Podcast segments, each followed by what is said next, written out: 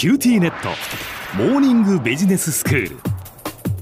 今日の講師は九州大学ビジネススクールで組織行動とリーダーシップ論がご専門の松永正樹先生です。よろしくお願いします。よろしくお願いいたします。まあ組織行動に対してその文化がどう影響するのかというお話をしていただいていまして前回はまず文化とは何かというお話をしていただきました、えー、今日からは具体的にそのどんな文化があるのかっていうお話に入っていきますけれども、はい、今日は先生どんなお話ですか？はい。今回は文化が組織行動にどんな影響を与えるかについてハイコンテキストとローコンテキストという文化的な軸を取り上げてお話しましょう。はい。ハイコンテキストとローコンテキスト。じゃあもともとじゃあコンテキストっていうのがあってそのハイかローかっていう話なわけですか？その通りです。コンテキストという単語にはもともと場とか文脈という意味があります。はい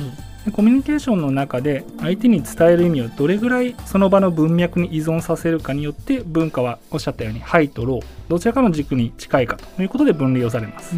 日本はかなりハイコンテキスト文化であると。いうことで知られており、うん。全てを口に出さずにその場の雰囲気だとか話の流れで言わなくても分かるというコミュニケーションが対応されます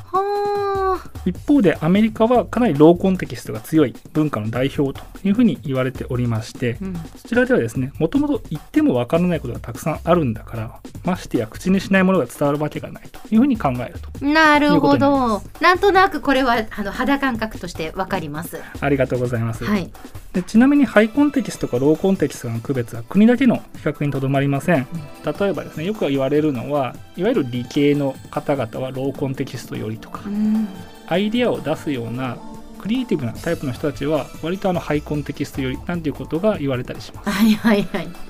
なのでまあこの点は頭の片隅に置いてから本日のお話を聞きいただけると幸いです。はい。ハイコンテキスト文化では言葉だけでコミュニケーションが完結しないという考え方が支配的で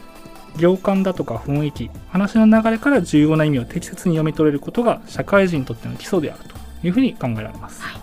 その場の雰囲気を読んでいちいち細かく指示とか説明を受けなくても適切に振る舞うことができる人が周囲からは彼はできる人だとかですね彼女は優秀だというふうに高く評価されるという文化になります。こうした文化では自分の意図を全部口にしたり自動伝えた内容を何度も噛んで含めるように繰り返し説明したりするのは相手を子供扱いする失礼な行為だというふうに見なされたりします。はい逆にメッセージの受け手の側についてもですね一度聞いたことを何度も確認するのは知性の欠如と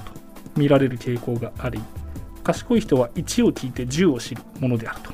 指示を与えられた時にこういう状況ではどう判断したいんですかこんな時はあんな時はというふうに細かく確認を取るのはですね、うん、ちょっと面倒なやつだというふうに見疑われることになります、はい、一方でローコンテキスト文化では言葉にしないことは伝わらないという考え方が支配的で、うん、価値観や経験が異なる相手にも分かりやすく意図を伝えられることが社会人としての基礎素養であるというふうに見なされます、はい。アメリカはこれまさに典型的で世界中ありとあらゆる国や地域から母語も経験も世界観も異なる人たちが集まっている移民の国ですので言わなくたってわかるだろうというのはまず通用しません、うん、そうしたローコンテキスト文化においては捉え方によって複数の解釈ができてしまうようないわゆる玉虫色の曖昧なメッセージを使うというのは責任逃れで卑怯な振る舞いというふうに見なされます、はいまた受け手の側もですね質問すべき場面で手を挙げずに不明な点を放置しておくのは幼稚で臆病な行為また責任感が足りないというふうに見なされたりします。先ほどと真逆ですね。全然違いますよね。はい。こうした違いからコミュニケーションを円滑に進める上での責任の所在もハイコンテキストとローコンテキストでは変わってきます。はい。ハイコンテキスト文化ではコミュニケーションがスムーズに進むか否かは主に受け手の問題とされます。うん、難解なメッセージに対してですね、こうじーっと聞いて最後にこうなるほど感じりましたとかって言うとその人は筋が良いと。逆にあのそういう時にねあの何の話してるかさっぱり分かりませんというふうに言うとどうも知的レベルが低いとかいうふうに見なされたりする。逆に他の人に分かんないような曖昧で難解なメッセージを使ってコミュニケーションができるというのはここでは信頼関係の証というふうにもなります、このやり取りができるのは我々の間柄だからこそとかですね。あなたなら私の意図を汲み取ってくれるはずという感覚になるわけですね。はいはいはいはい。ローコンテキスト文化になるとこれが逆転します、うん、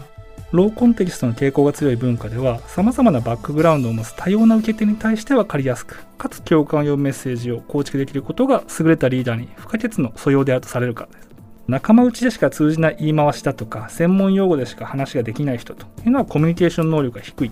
多くの人を束ねる器ではないというふうに見なされます、うん、空港の書店であのベストセラーの棚に並んでいる書籍を見るとですねこの文化の違い結構よくわかります、うんうん、日本の書店だといかに相手の意図を汲み取るかに関する本が非常に多いんですね、はい、一方でアメリカの空港の中にあるような書店を除くといかにして共感を呼ぶスピーチをするかということに関する本がずらっと並んでます。最後に本日のお話について一つ注釈。を文化的な違いは常に相対的であるということです、うん、例えば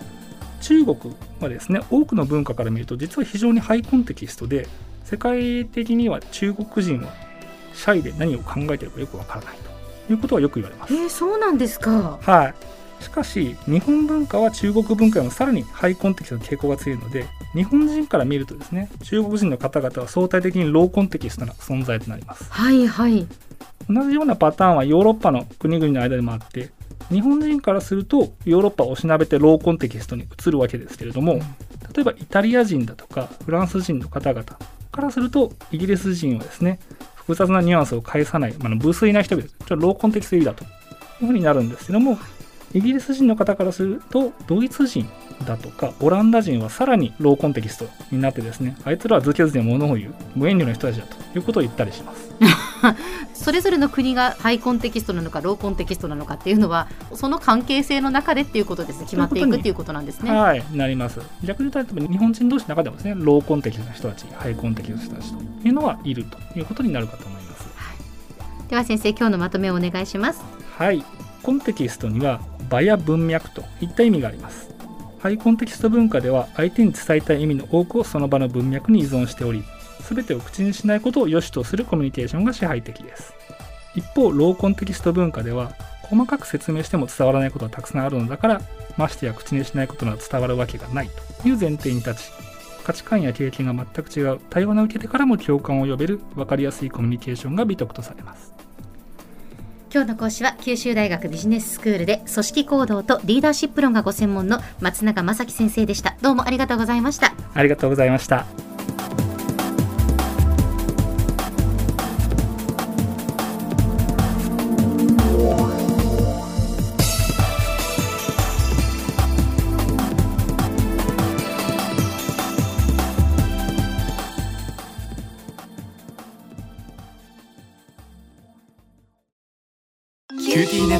ビビックにしてから毎日必ず実家の父と母からビデオ電話がかかってくる。元気？で毎日だからそう変わんないよ。痩せたか？で毎日だからそんなに変わってないって。